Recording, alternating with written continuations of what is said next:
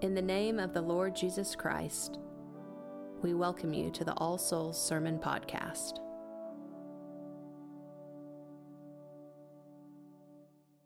In the name of God the Father, the Son, and the Holy Ghost. Amen. Please be seated. Behold the Lamb of God, which taketh away the sins of the world. You don't have to attend too many communion services here to become very familiar with that phrase or words very similar. Right before we receive communion, we say or sing the Agnus Dei, O Lamb of God that takest away the sins of the world. Three lines of it.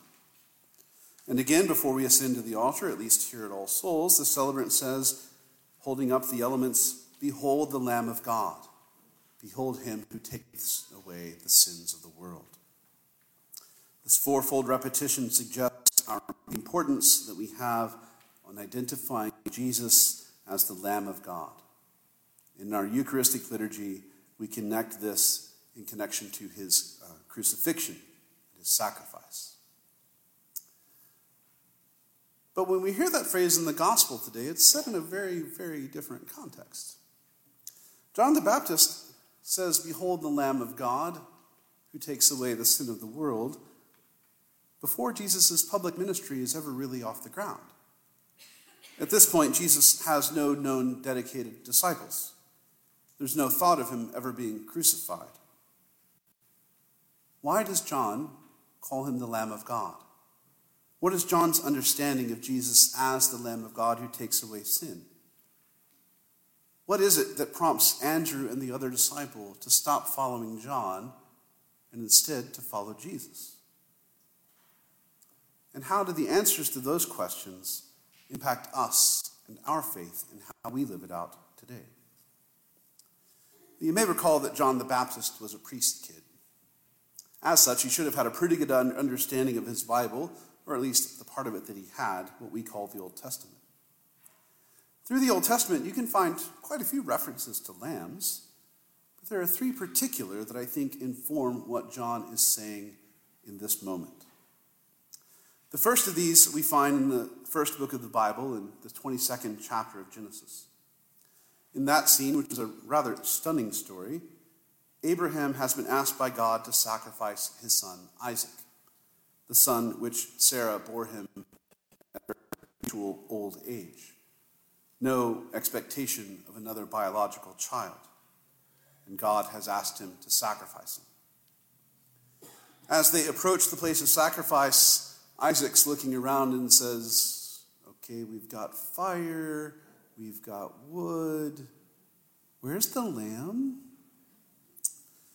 Abraham simply responds, God will provide himself a lamb. And thankfully, God does so. Just as Abraham has taken hold of the knife and is about to slay his son, the sound of a ram from behind him with his head stuck in a thorn bush. Augustine points out for us that just as this ram's head is stuck in thorns, Jesus, the Lamb of God, will have his head stuck in a crown of thorns at his crucifixion. God provided the sacrifice that was necessary. The Lamb of God was sufficient. The next significant encounter with the Lamb in the Scriptures is the Passover story in the book of Exodus. At the conclusion of the plagues, the last plague is the killing of the firstborn in Egypt. God says to Israel to protect themselves from it, they should sacrifice an unblemished lamb and mark their doorposts and lintels with the blood of said lamb, such that when God passes through the land that night, he would see the blood and pass over their homes. The people were delivered by the blood of a lamb. Passover becomes a theme throughout John's gospel. We recall Christ himself is crucified just Passover. The final important reference to a lamb for our purposes today in the Old Testament is in the 53rd chapter of Isaiah. That passage, which begins in the 52nd chapter, depicts God's suffering servant, one who is brought as a lamb to slaughter, who, like a sheep, opens not his mouth. Isaiah further describes the servant to be stricken for the people's transgressions, and that his soul is made, quote, an offering for sin. The passage goes on even further and says that by his stripes we are healed. I think it's this passage in particular that John is alluding to when he calls Jesus the Lamb of God who takes away the sin of the world. One of the church fathers takes us a little further and helps us make the necessary connections theologically. He says that the Lamb is led away to the slaughter for all, that he might drive away the sin of the world, that dying for all, he might annihilate death. This is important because, as I hope you recall, it was through the sin of Adam and Eve eating the forbidden death entered the world. Commandment had always been if you eat of this fruit, ye shall surely die. Death happens because of sin. Paul reminds us of the same thing in the third chapter of Romans, where he says, The wages of sin is death. So when John the Baptist declares Jesus to be the Lamb of God who takes away sins, all of these things are in context. Jesus is the Lamb that God Himself provides. Jesus is the Lamb whose sacrificial blood covers and protects us. Jesus is the sacrificial Lamb through whose suffering we are healed and delivered from sin and from death. Back to our gospel passage. With all of this in mind, John, the next day, once again sees Jesus and says, Behold the Lamb of God.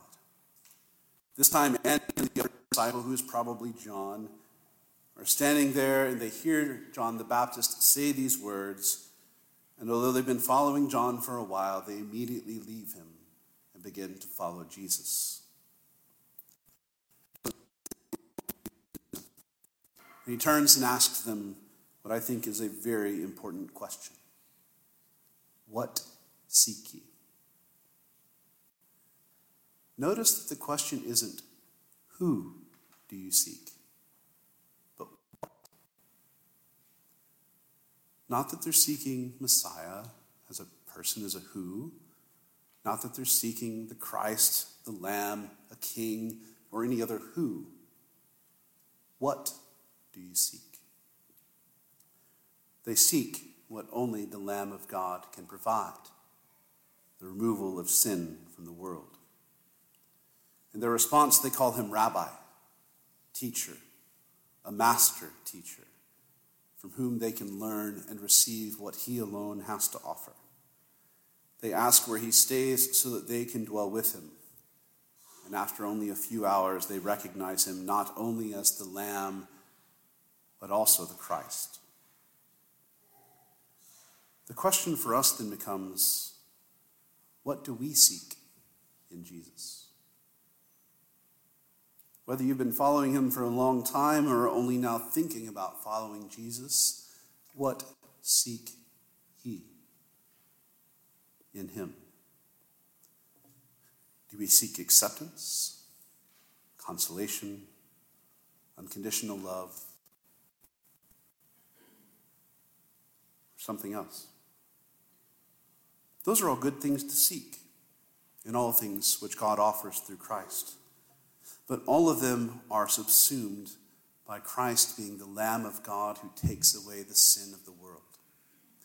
You nor I can do anything to remove our sin from us. We cannot be freed from sin and death by any effort of our own. That is the what that Christ Whoever follow Jesus, that is first. That is cardinal. The forgiveness of our sins, the restoration of our relationship with God, Jesus saves from sin, from death, and to life. Jesus provides for us what we cannot provide for ourselves true health, forgiveness. In a few moments, we will hear again the words Behold the Lamb of God who takes away the sins of the world. As you hear that, and as you come to the altar, to receive the bread, the wine. I pray that you receive his grace, his mercy, the removal of your sins, the freedom from bondage and death into life. That is what he offers. That is what we should seek we come to him. In the name of the Father, and the Son, and the Holy Ghost. Amen. Thank you for listening to the sermon podcast of All Souls Episcopal Church. For service times and more information, go to allsoulsokc.com. God be with you.